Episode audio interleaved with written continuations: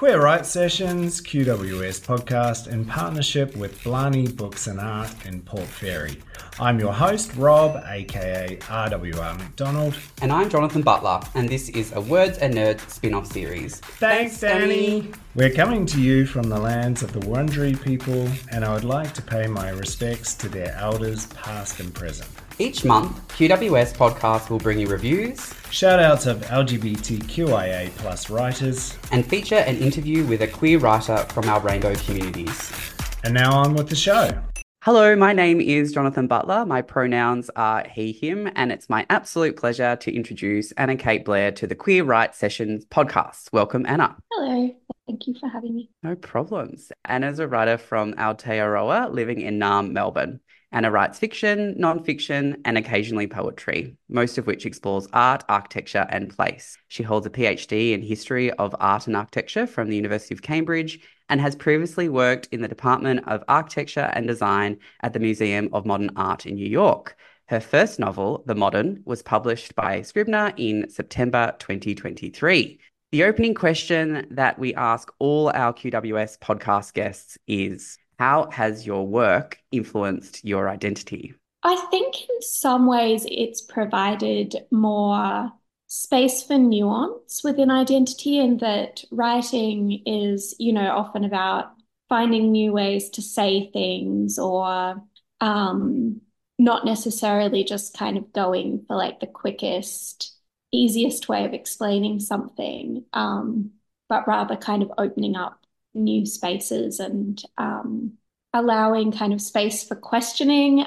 Um, I think often sometimes I'm not very good at articulating my own identity.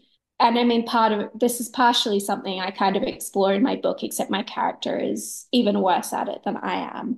Um, but I think when I was younger, there was just this kind of like resentment of the fact that like people would presume I was straight if I hadn't made some like coming out kind of announcement. Um, and I think in some ways, writing like provides a space to kind of explore the nuances of one's identity without making some kind of like grand announcement. Um, like I do think, I think I sort of, I think I more or less came out to like my family by writing an essay which casually mentioned being attracted to a woman and then having them read it um, but not intentionally.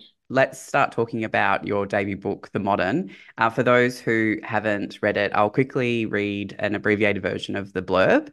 Um, so it's about it's set in the pristine, precarious world of MoMA. The Modern is a brilliantly wry and insightful debut about art, sexuality, commitment, and whether being on the right path can lead to the wrong place. Things seem to be working out for Sophia in New York, having come from Australia to be at the centre of modernity. She's working at the Museum of Modern Art and living in a great apartment with a boyfriend. They unexpectedly become engaged just before she he leaves to hike the Appalachian Trail, leaving Sophia alone in the city to wonder what it means to be married in the 21st century.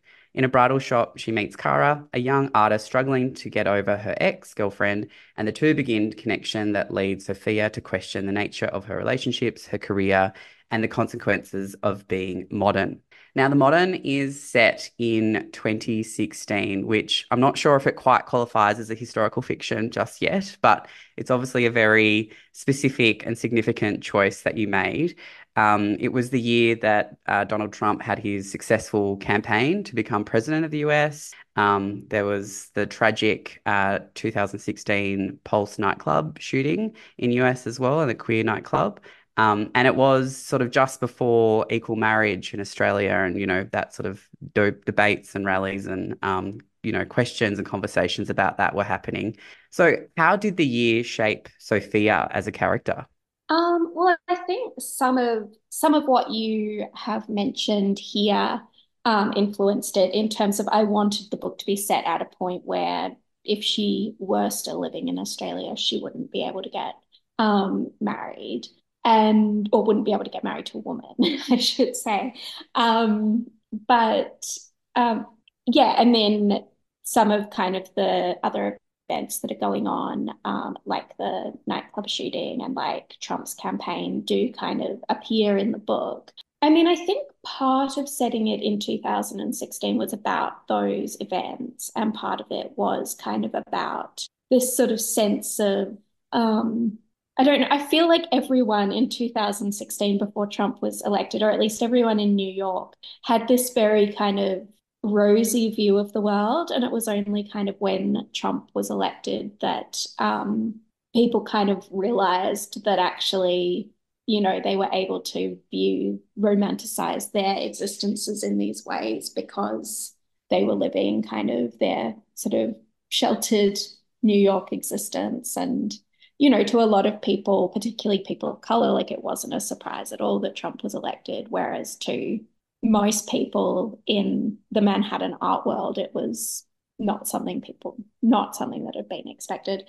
Um, so I think that in some ways shapes the way Sophia's character appears in the book, in that if if the book was set after um, Trump was elected, I think she would be viewing her in life in very different terms. Like being queer wouldn't just be kind of about her own sort of personal identity. It would be, I think it would feel to her, and I mean, it still isn't purely about her own personal identity, but I think, I think her political commitments would shift. Like it would force, it would have forced more of a kind of reckoning in terms of not just what will make her happy, but in terms of like what kind of responsibilities does she have to like the broader queer community um which i think i think is something that maybe the book touches on a little bit, but she is a very kind of solipsistic character. um, she's very focused on how she appears. Love to hear more about Sophia's sexuality. So she's a queer woman, um, but she's in a heterosexual relationship, which comes with a few complexities. Um, could you talk a little bit about Sophia's sexuality for us? Yeah, so she's she's bisexual, but she's in a relationship that reads as heterosexual, and um, she's had rel- relationships, or at least one relationship with a woman prior to um, the relationship that she's in, but she's been in um, this relationship for quite a long time.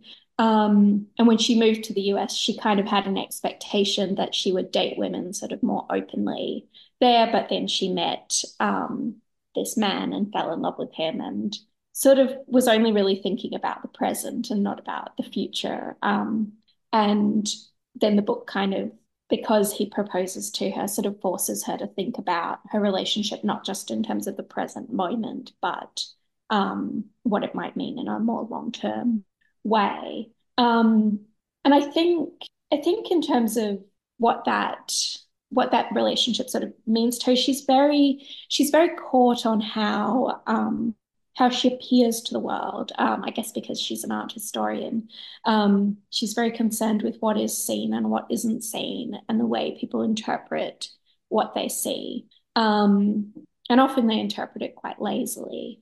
Um, like they don't kind of they don't consider anything beyond the fact that she's in a relationship with a man, and um, and that bothers her quite a lot. But she seems to view the problem as concentrated in the sort of question of who she is dating or sleeping with. Um, whereas in actuality, probably she'd be happier if she thought about it in terms of like broader community and like ways to engage with the queer community beyond like what relationship um, so she is engaged, as you've mentioned, but it's not the only relationship that Sophia has and that um, features in the book. Um, how do you or, or Sophia um, think about marriage compared to all these other types of relationships that feature in the book? Um, so in terms of how Sophia thinks about it, I think she, I mean, she sees it as this, and I guess I see it too, as the sort of point where the political and the aesthetic come together in that, um, you know, marriage has like I mean it's it's so tied up with um like the politics of gender and sexuality, but it's also kind of something that's very, very highly aestheticized in terms of like you have like wedding dresses, flowers. Um, it's meant to be quite beautiful.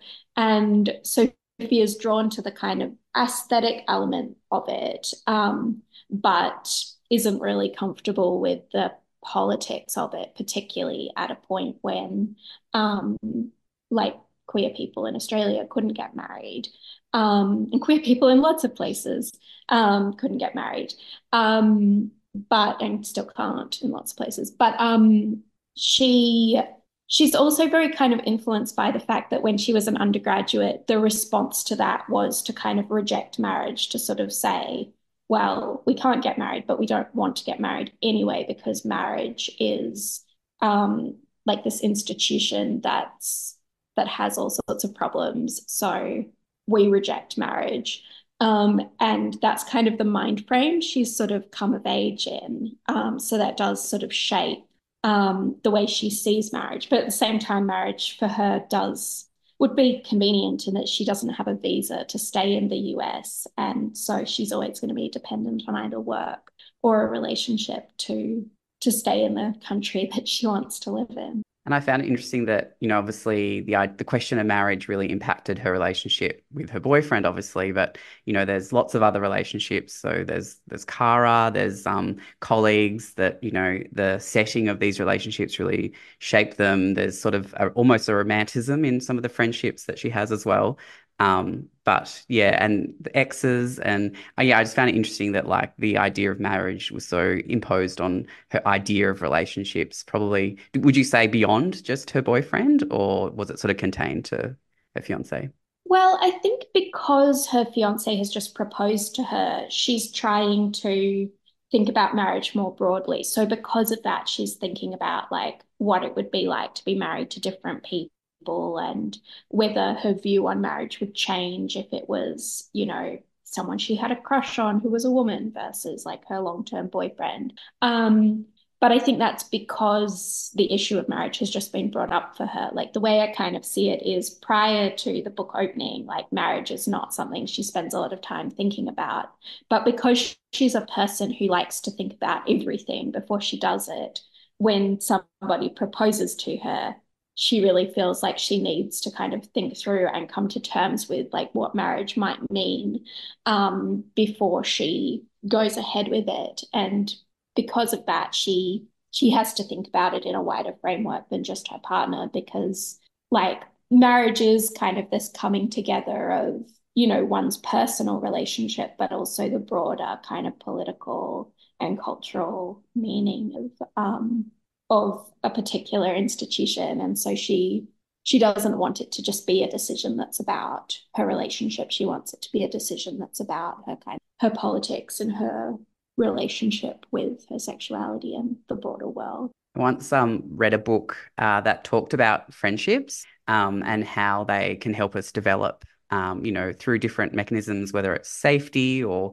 finding familiarity or similarity between us and our friends, challenging us, cheering us along, support, that sort of thing. But one of the ideas of friendship was um, mystical kinship, which is this idea that we can actually be friends with sort of dead artists or thinkers that we that can really change our lives. Um, do you think Sophia has a kind of mystic friendship with the abstract painter Grace Hartigan? And maybe it's worth for listeners giving us a quick overview of who Grace is. Oh, I, I love that idea of mystical kinship. Um, so, in terms of first giving an overview of who Grace Hartigan is, Grace Hartigan was an abstract um, expressionist painter um, working primarily and then, well, I mean, she was working for a long time, but she's best known for her work in the 1950s when she was living in New York and she was part of the kind of downtown um, art scene. Um, and she's um, her best known painting is called Grand Street Brides, and it's this sort of haunting image of a bunch of either women or mannequins, it's ambiguous, sort of dressed in kind of either sort of bridal dresses or party dresses. And um, yeah, there's sort of something carnivalesque and um, strange about it. It's a very compelling painting. Um, and um, yeah, and she had uh, wanted to be a painter and essentially like left her first marriage and her child in order to pursue painting. Um, she subsequently got married, I think two more times, maybe. I, I can't quite remember, but um, but she also had a number of other relationships with people who she didn't marry, which in a lot of cases were more significant. Um, she's also well known for her friendship with the poet Frank O'Hara, who's also sort of a big presence in the book and who worked at MoMA. Um, and in some ways, for Grace Hartigan, like at least in how she's sort of viewed in the sort of broader world, um, that friendship with Frank O'Hara is probably more defining than any of her romantic relationships. Um, yeah, in terms of whether Sophia views her own relationship with Grace Hartigan, who's the artist she wrote her PhD on, um, in the same in that sort of mystical kinship realm. Um, I don't think she does, but I would I would like it if she did because I think I think one of the problems with Sophia is she doesn't um, she could do with more friends and she could do with approaching people more as friends. Um, rather than through either the frameworks of like romantic relationships, um, kind of projection of family issues, or um, like work related kind of friendships. Um, and I think the way she approaches Grace Hartigan is very much, and I don't think she realizes this, which is why it's sort of not, it's not really made explicit in the book, but I think if you if you pay attention, I think you can pick up on it. But um, for her, I think her relationship to Grace Hartigan is much more a, a matter of like figuring out her own family dynamics, in that her mother um, sort of left the family when she was quite young. And I think, like, I think Sophia doesn't really, she doesn't really want to think about her own life, but I think perhaps a kind of unconscious way of working through her own sort of childhood issues is to choose a painter who also left her child when that child was quite young in order to go to the city and paint, which is in some ways sort of the celebration of Grace Hartigan as a painter, despite the fact she abandoned her child, um, could be a kind of like way of coming to terms with like her mother having abandoned her in that she's sort of saying like oh there are reasons to abandon children but she's also trying to kind of become close to someone who's done that through the act of studying their work Hmm. I, I, read that um, you're inspired by modern novels, um, writing the modern.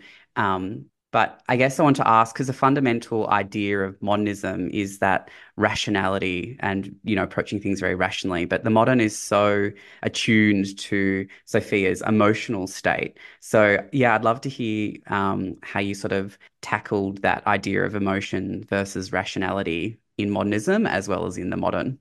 Yeah, well, I think um, I think the thing is for Sophia, as somebody who's studied um, modernism and is very kind of formed by that, um, she's like she thinks she's more rational than she is. Like she's always trying to come up with thoughts that explain her behavior, but rather than it being that she's behaving in a rational way, it's rather that she's rationalizing away behaving in emotion in an emotional way. Um, and I think for her, she's kind of in some ways like very, very intellectually um, astute, but not emotionally astute at all.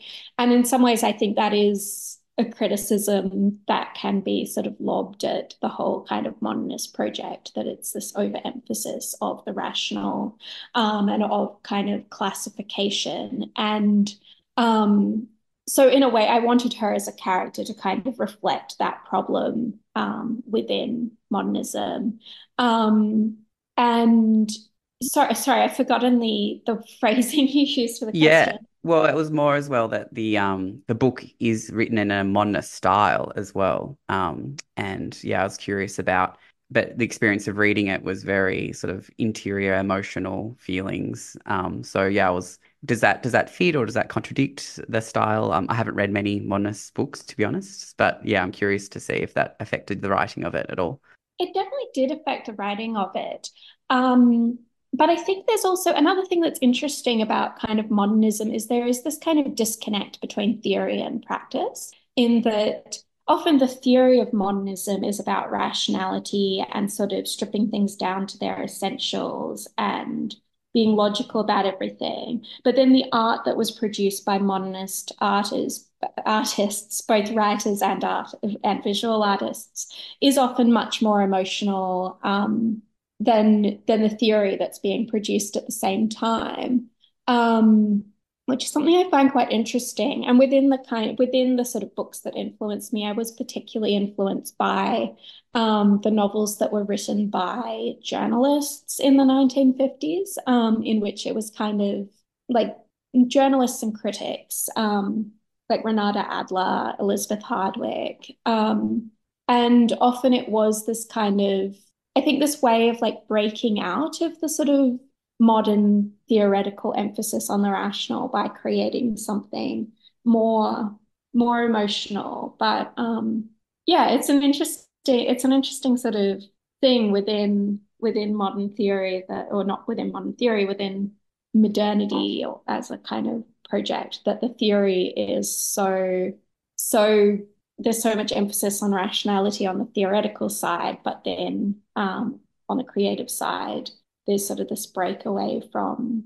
rationality, which also I think mirrors this kind of binary between the ideas of the city and the wilderness that um, I sort of tried to explore in the book, in that um, Sophia's partner, Robert, is um, hiking the Appalachian Trail and she's in New York. And New York is often talked about as this very rational city, like it's designed on a grid, um, like the buildings are often created with these very rational kind of frameworks behind them in terms of things like curtain walls, in terms of things like stepping back from the street, like minimal use of materials. Um, whereas the Appalachian Trail is often kind of theorized as this escape from the city and as wilderness. But in reality, like the city has its own kind of chaotic aspects, and the Appalachian Trail is like literally a path. So in some ways it is much more orderly and sequential than the idea of it as wilderness would like have you believe.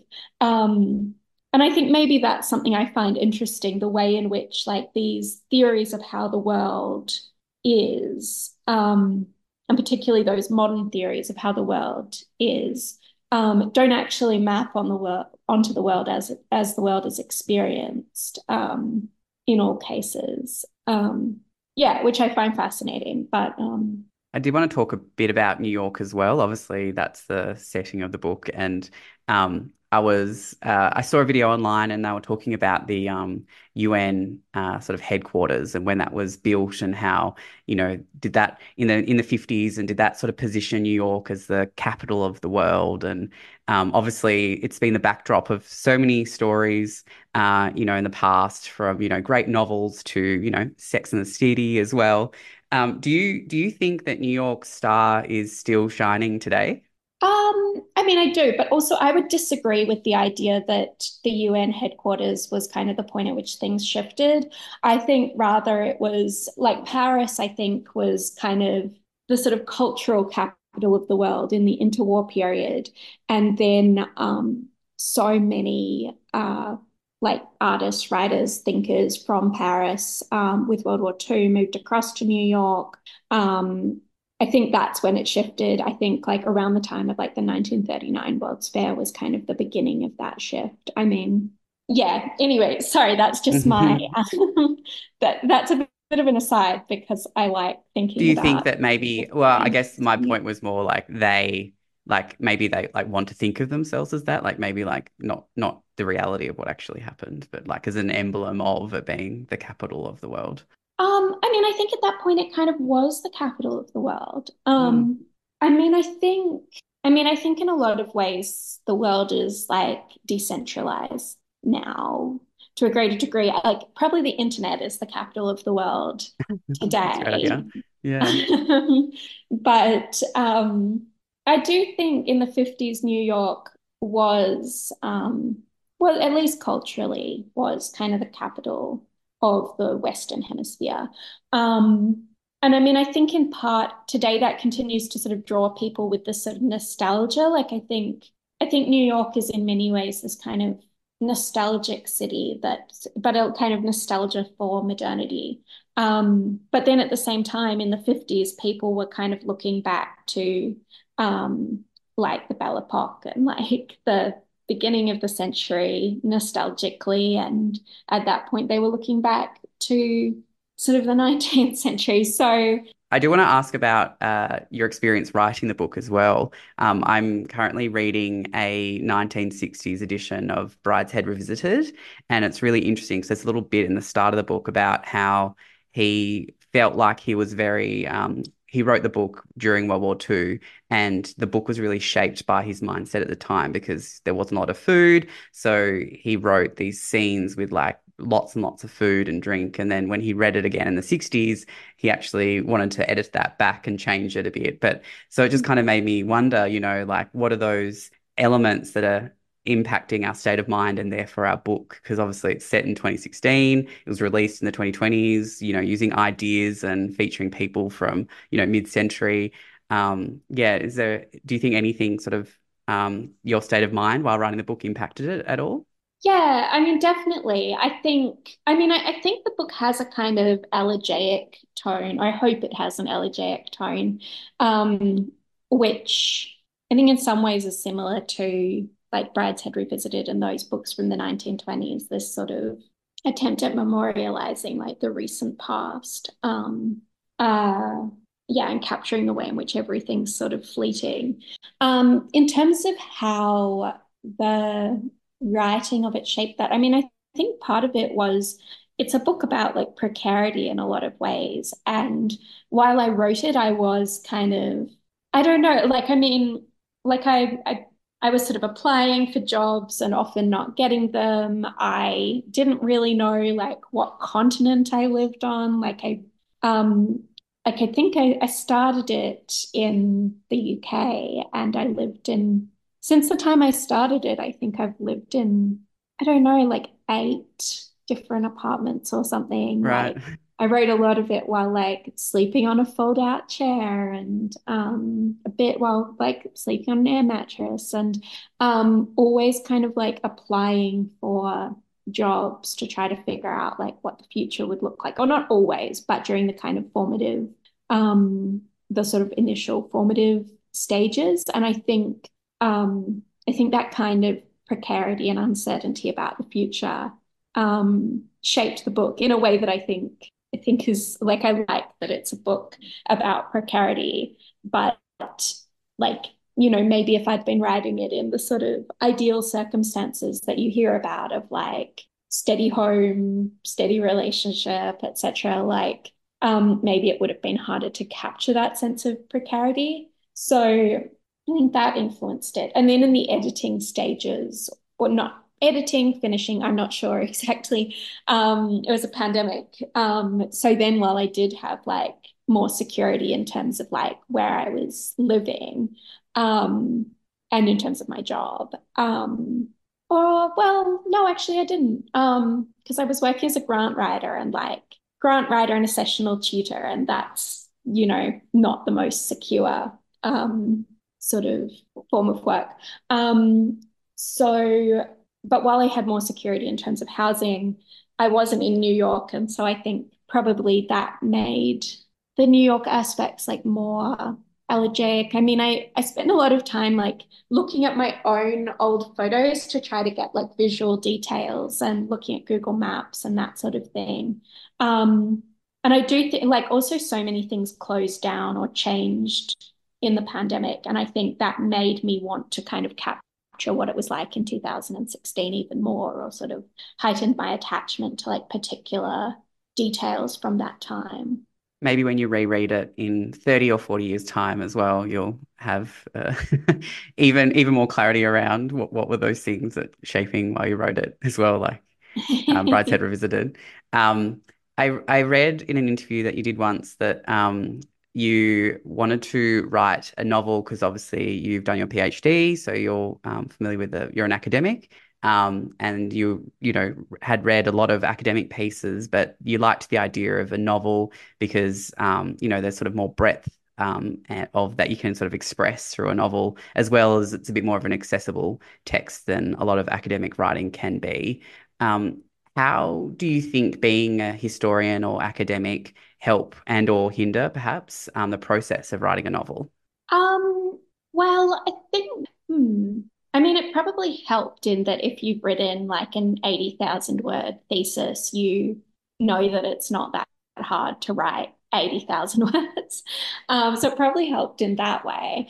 Um, and it also probably helped in that I kind of had the same theoretical background as Sophia in terms of like understanding the same sort of like theories of um, art and modernism that she would understand. Um, and it probably, I mean, certainly it helps in terms of research skills. Like, you know, you go to graduate school, you learn how to research, and then you can sort of apply that to writing a novel. Um, in terms of how it hindered, um, I mean, I think in some ways there are little kind of theoretical things that I sort of put in the book that probably people don't pick up on. Like I sort of, um, or like there are interests I have that maybe are not typical for the interests of your general novel reader. So, um, like I'm very interested in like books that sort of enact the idea of like the provincialism problem, which in art history is this idea that if you're from somewhere like Australia or New Zealand, in order to kind of be accepted, you have to go to Paris, New York, or London. And it's only once you've been accepted in Paris, New York, or London that you'll then be accepted in like your country of origin. Um, and I'm interested in kind of the psychological like dimensions of that. Um, and I like finding novels that kind of, I don't know, explore that. Um, and so I kind of wanted to do that. But then I think because a lot of people wouldn't be aware that that's kind of informing the book. They might just sort of view it as kind of snobby about Australia and New Zealand, but it's more that a character who had sort of come of age studying art history in Australia, like that's the main thing you learn about like the relationship to the rest of the world in art history. But I'm not sure if I've gone slightly off topic. I can't remember. No, no, no. Question. No, yeah, I'm just I'm just curious around that idea that um, a novel is accessible. Um, the modern you know is a novel very and in the in the fact that it's not you know behind a paywall on a you know academic journal website it is more accessible but it is still quite conceptual so i was just wondering like as a historian and academic like was there a bit of a tension there around like well i want to you know speak to a broader audience and you know and use the language that most people use but ultimately you know that's your background that's your education they're the things you're interested in and if there was a bit of a tension between those two things or not um I mean, I think there's maybe more of a tension than I realized when I was writing it. Like I think um I think while I was writing it, I was more thinking um one that there are like limitations in terms of academic um academic formats. Like I do like what I was sort of talking about before in terms of that idea of like theory often being rational and creative work often being more like emotional. I do think that's sometimes still an issue in terms of academic work. Like it is very premised on um, a certain way of relating to the world, which I think um, often does kind of I don't know, over rationalize the emotional. So I think it was partially about sort of avoiding or kind of trying to break out of that. It was also about what you sort of mentioned in terms of paywalls. Like I remember at one point in my PhD, I read this really, really um, beautiful um, article in a journal about kind of 19th century, like romantic approaches to geography or something. And like it sort of occurred to me like I'm reading it because it's relevant to my PhD, but probably not many people read it. And like it was a beautiful article. And I sort of thought, like, even if you produce something that would be interesting to a broader audience, often the fact that it's in an academic journal means people don't know it exists or don't read it unless they have to for work. And I guess I wanted to write something that people were reading like for fun rather than because it was their job to be engaging with it. But yeah, in terms of the conceptual side of it, I don't think I realized until people started reading my novel that, like, I don't know, that the expectations that readers have for novels are sometimes different from the sort of aesthetic aims that I have as a writer. And it has been very interesting to sort of see that it's, I've noticed like writers seem to like the novel and academics seem to like the novel, and also psychologists and psychoanalysts seem to like the novel. But all of those are fields which are kind of premised on analysis and sort of thinking. I've I've realized that from like I enjoy thinking like if a book has a lot, lot of ideas in it and gives me things to think about, like that's sort of what I want out of a book. Whereas I've kind of realized some people don't want that from books. Like they want sort of easy answers or I don't know, a really entertaining plot or gives more kind of surface level thrills. Whereas I just, I don't know, I like thinking about the kind of concepts behind everyday life. And yeah, I think until other people started reading the book, I didn't realize that that was sort of not how everybody read. In um, preparation of this interview, I read some of your short form writing. Um, and something I really loved about it, as well as in the modern, is that uh, you seem to really commit to a life of art, architecture, and even magic. Beyond, it's not something just for entertainment or glamour or diversion. It's you know something you really live and embody. Um, how how do you think that we can bridge these sort of internal or dream worlds with reality? Um, I mean, I think by writing in some ways, maybe that would have been a better answer for me to give to your question at the beginning of this podcast. Like, I do think writing is a way to kind of reconcile your interests or your fascinations with your identity.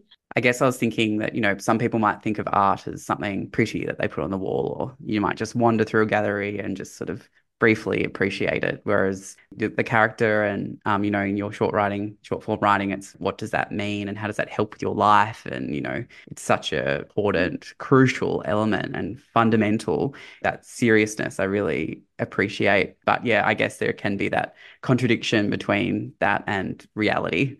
Yeah, I mean, in some ways, I think it's disposition as much as anything.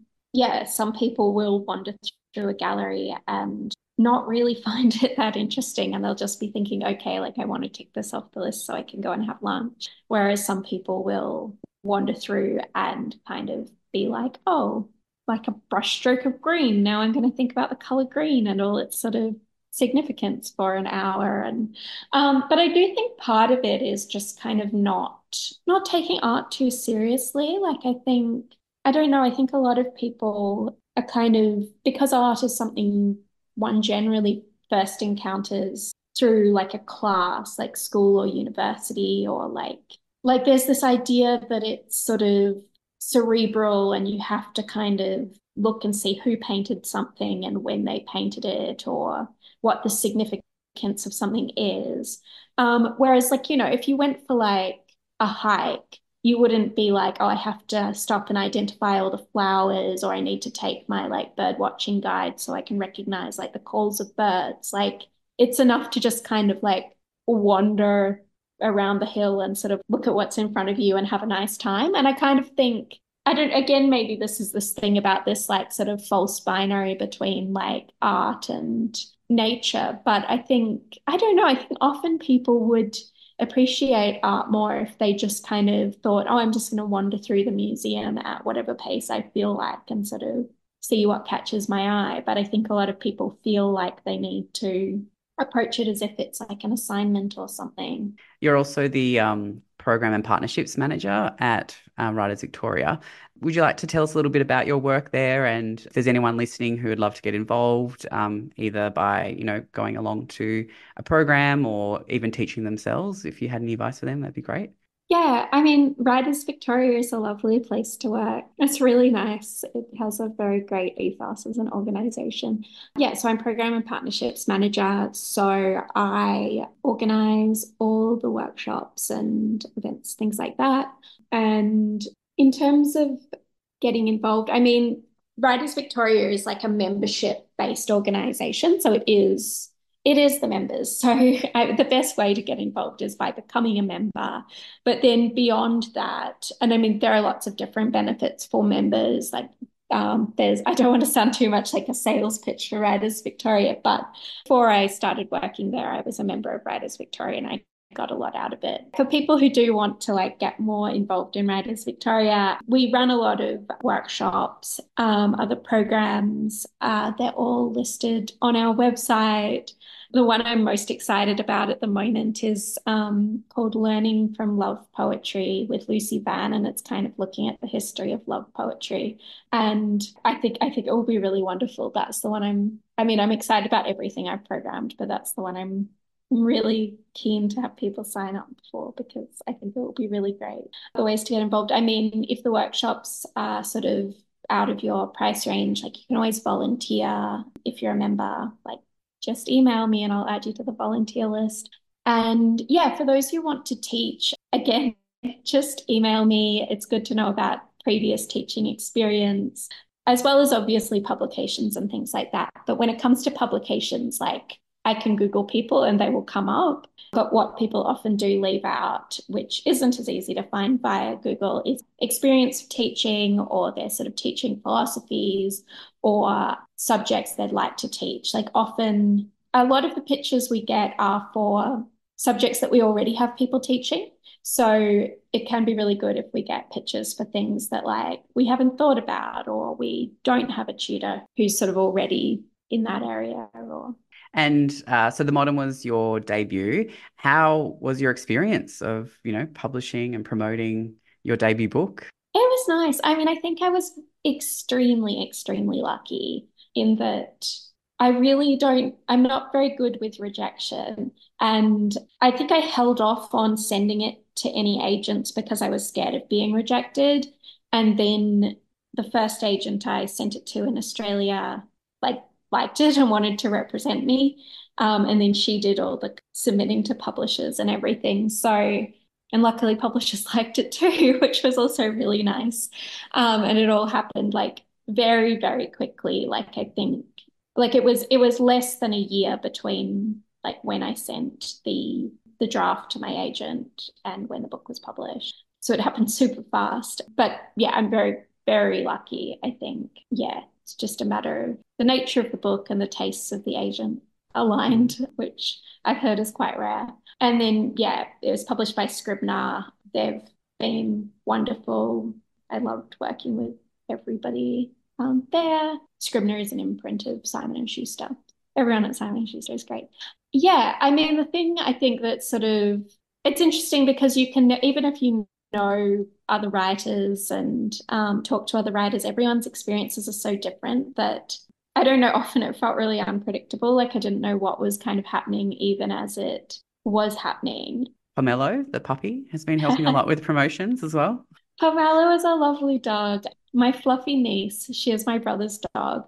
Um, I'm obsessed with her. I wrote an article about her for the Good Weekend in December. They asked me to like reflect on an aspect of my year that was not related to my book. And so I wrote about my love for my brother's dog. She was more into the book um, when she was slightly younger because she liked chewing and books are chewable, but she's growing up a bit now and she doesn't chew books anymore. I'm trying not to take it personally. um, but yeah, she's made me want my own dog. Now we are sort of reached the bookend questions. So I have a handful of questions that we ask all our guests at the closing of our chat. And the first one is What was your hope uh, for the modern when it came out into the world? Oh, I don't think I really kind of dared to have hope. There were certain sort of small scale hopes I had. Like there were particular people who I hoped would read it and hoped would like it and things like that. And a lot of them have, which is which is nice. On a sort of silly level, I hoped it would like be in vogue and it was, which is nice. I hoped the booksellers at paperback would like it and they did, which is nice. And they had me for their like salon event with Jessica Au, who is like one of my favorite writers. So and Anna McDonald, who's also like brilliant. So those sort of hopes where I was sort of like, these are the things I like dare to allow myself to hope for actually happened.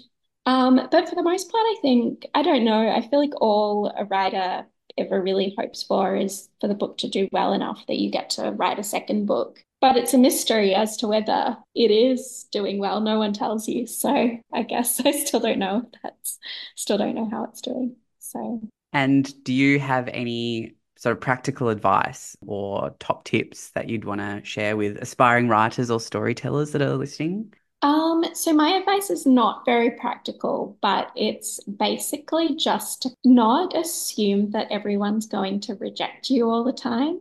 Because I think for me, like when I was a teenager, like I'd kind of read those little books about like how to be a writer, etc. And the books would always be like, don't quit your day job, like do something else, like writing's really hard. And I think because of that, I assumed like I couldn't ever be a writer. Whereas in actuality, like art history, museums, academia are just as hard as writing, but no one ever told me like art history is really hard. So I wasn't kind of scared of trying. But people are always telling people that writing is hard and you'll be rejected all the time.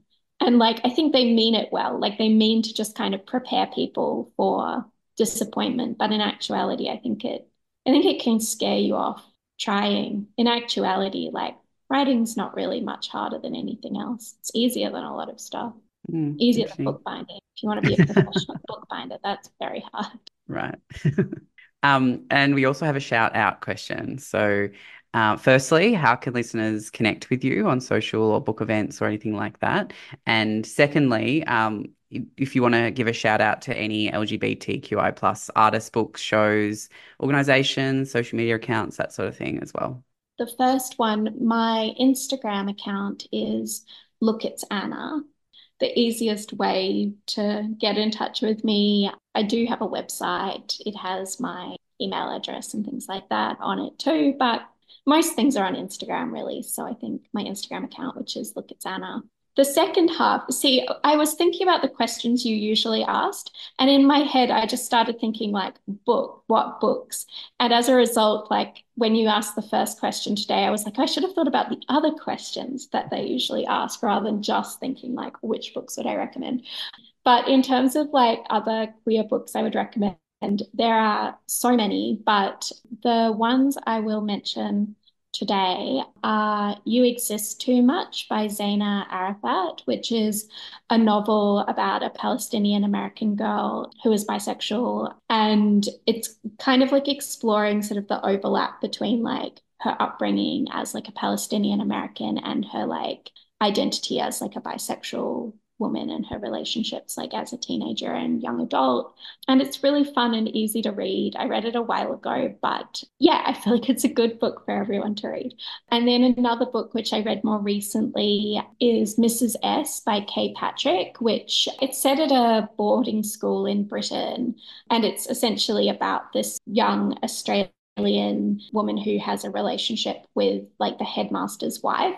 But I think what kind of really makes it sort of special and interesting is like it explores kind of like being a butch lesbian in a way that those sorts of books often don't. Like often those books, it's just kind of like, oh, like relationship at a boarding school, as opposed to kind of the experience of being like somebody who very obviously reads as a lesbian, like the experience of like, um, and while the character is sort of articulated as a butch lesbian, there are sometimes like hints that maybe the protagonist like could be non-binary. And so like things like the experience of kind of binding when you're at like a boarding school and things like that like I, I think it what i found really exceptional about it was it wasn't just kind of another book about like queer romance in like a pretty pastoral setting. It also kind of went into the specificities of that identity. It's also just really beautifully written and like has some of like the best sex scenes of any book book I've read in a long time. Like it's an extremely sexy book. I would recommend it. Mrs. S by K. Patrick. Amazing. And our closing question is uh, what is your hope for the LGBTIQ plus communities? Um, I mean, I really just hope everyone's happy, which seems like, you know, very simplistic, but also like sadly so many people aren't happy and it's so hard for so many people still to like be queer. So, yeah, I just want everyone to be able to be happy or closer to happiness than they are at the moment.